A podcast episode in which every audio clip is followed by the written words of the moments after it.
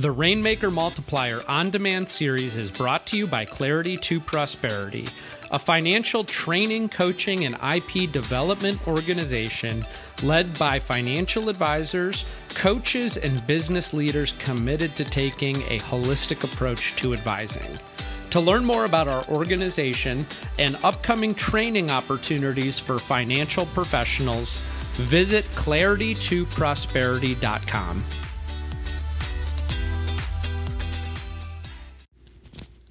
Hello everyone, this is Jason Smith. I'm excited to share this special edition podcast with Adam Freeland. Adam is part of our mastermind group, the Rainmaker Multiplier, how to multiply your business, obviously the name of this podcast. He's also part of the $100 million Club.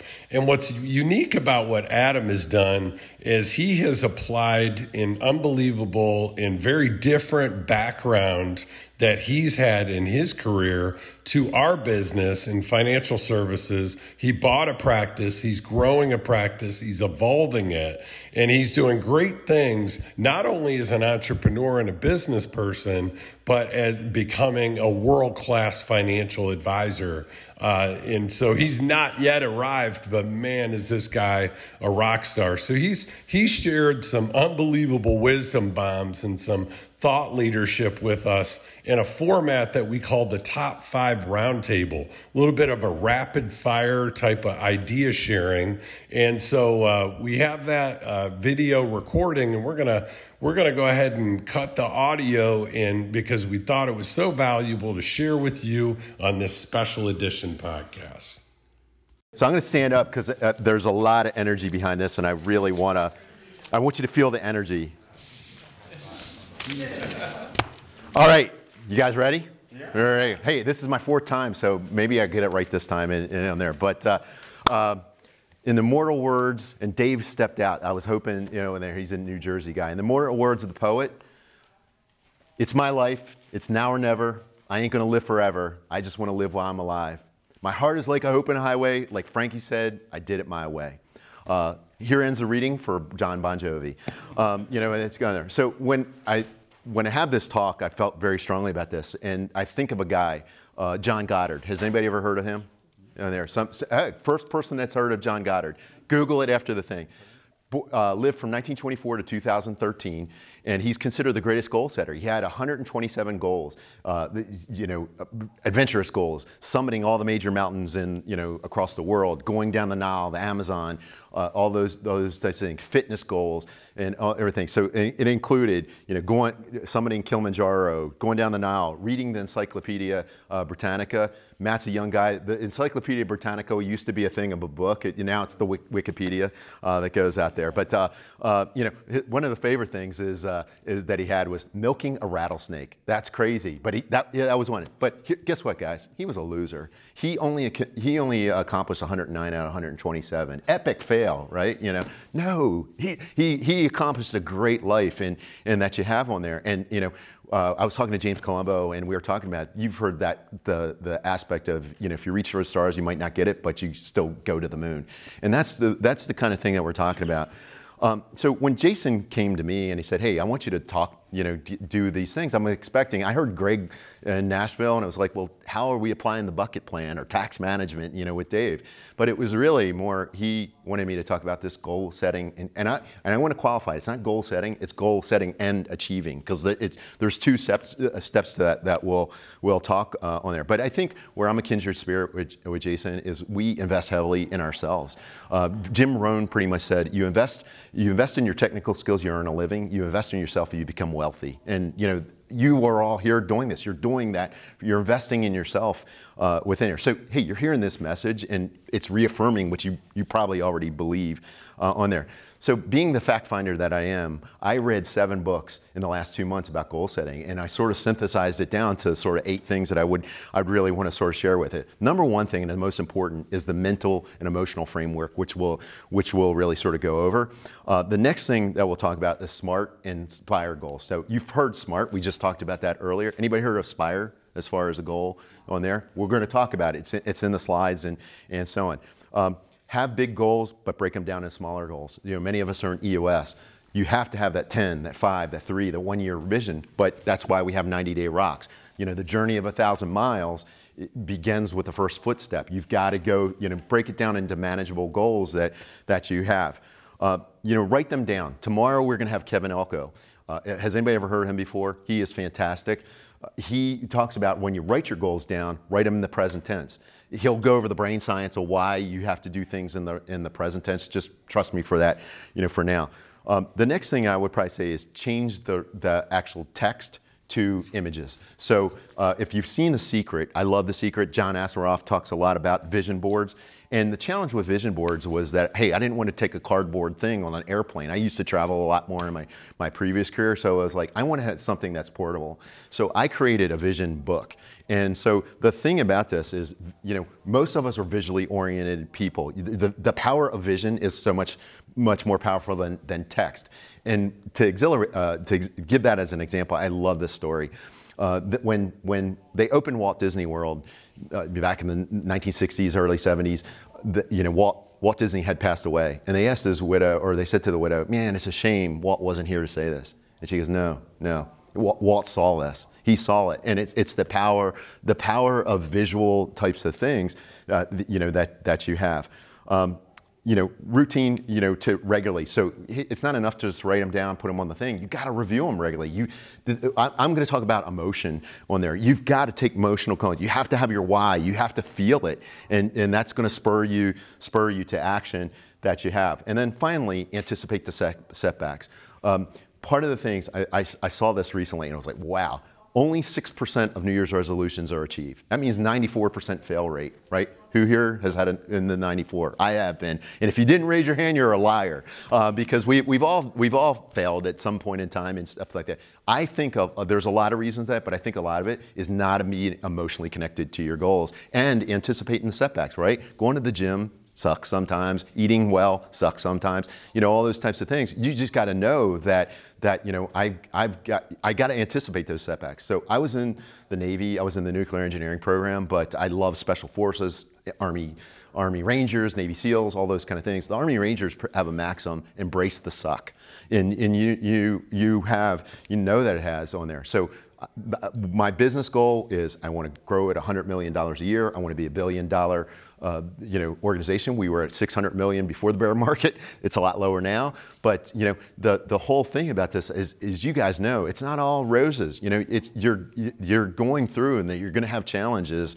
and that we have. So I'm going to come back to the emotional aspect. One of the things, since Dave's in the room, I'll sort of show this. So I'll share with you guys sort of the visual that I had. I have a great admiration for Dave and Jason. I sort of look at them. I'm a big Beatles fan. I think of them as Lennon and McCartney, and so on. They just go very well together. But the reason I put this up here, this one there, is to be the organization that I have, is that J.L. Smith is a model organization, Dave with being the tax management.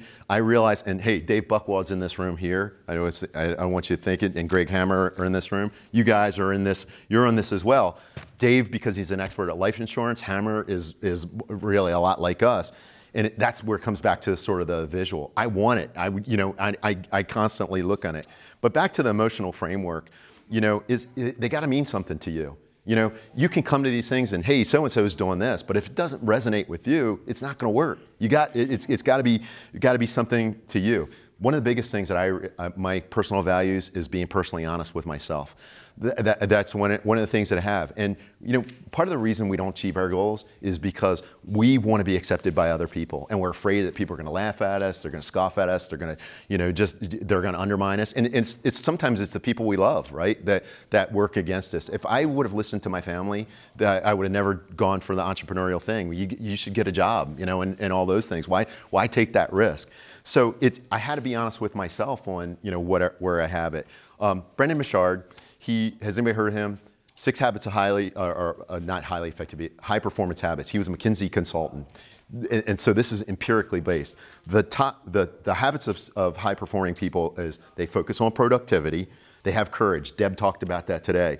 They have energy, which the doctor talked about. Persuasion, that's what Tom was talking about. How do you go in there? But the two that I really want to talk about is clarity, prosperity. But it's really synthesizing this, is being very clear what you want and why you want it and all those kind of things. And so it comes, clarity and necessity go together. So I think, he never said it, but I think Brendan Burchard coached Usain Bolt. So he said it was an Olympic gold medalist. And he asked him, it's like, why, how do you know who's going to win? And he goes, the person that's going to win has the big enough why. They're doing it for their country. They're doing it for their family.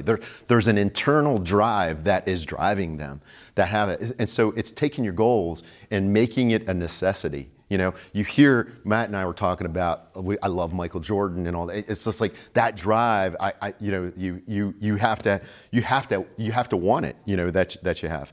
Now, as we move into sort of time, you know. This is Tal Ben-Shahar. You've heard of SMART goals. You guys all know this. But I would encourage you guys to really also think about these goals of SPIRE. So SPIRE is an acronym that he came up with. The happy, you know, what makes people happy? It's having well-being spiritually, physically, intellectually, relationship, and emotional. And you know, I thought of Tom Hagna. He didn't say you need a fixed annuity, but you know, I guess you know that's one of the things that you have. But what I really want you to focus on is the relationship. You know, I do life coaching. I do, you know, things along those lines. The top two things that people worry about going into retirement is financial and their health, right? But you guys know this. You're on the front lines. What ultimately where people 5-10 years in, it's alienation, which is really a term for lack of relationships. Particularly men, where we focus so much on our careers, we don't take time to be cultivating friendship as a skill set that you can sort of master. So, you know, part of the thing, if you look on there, I had the personal stuff that I had was baseball. I love baseball. You know, I am still an 8-year-old boy at heart. I played baseball and slow pitch softball, and my team just won the World Championships out in Vegas back in September. And the thing that I'll remember, we won the game. We threw our gloves up in the air, but the thing that'll always stand out for me is I was hugging my friend Mike, who had suffered a stroke last year, and he had tears in his eyes.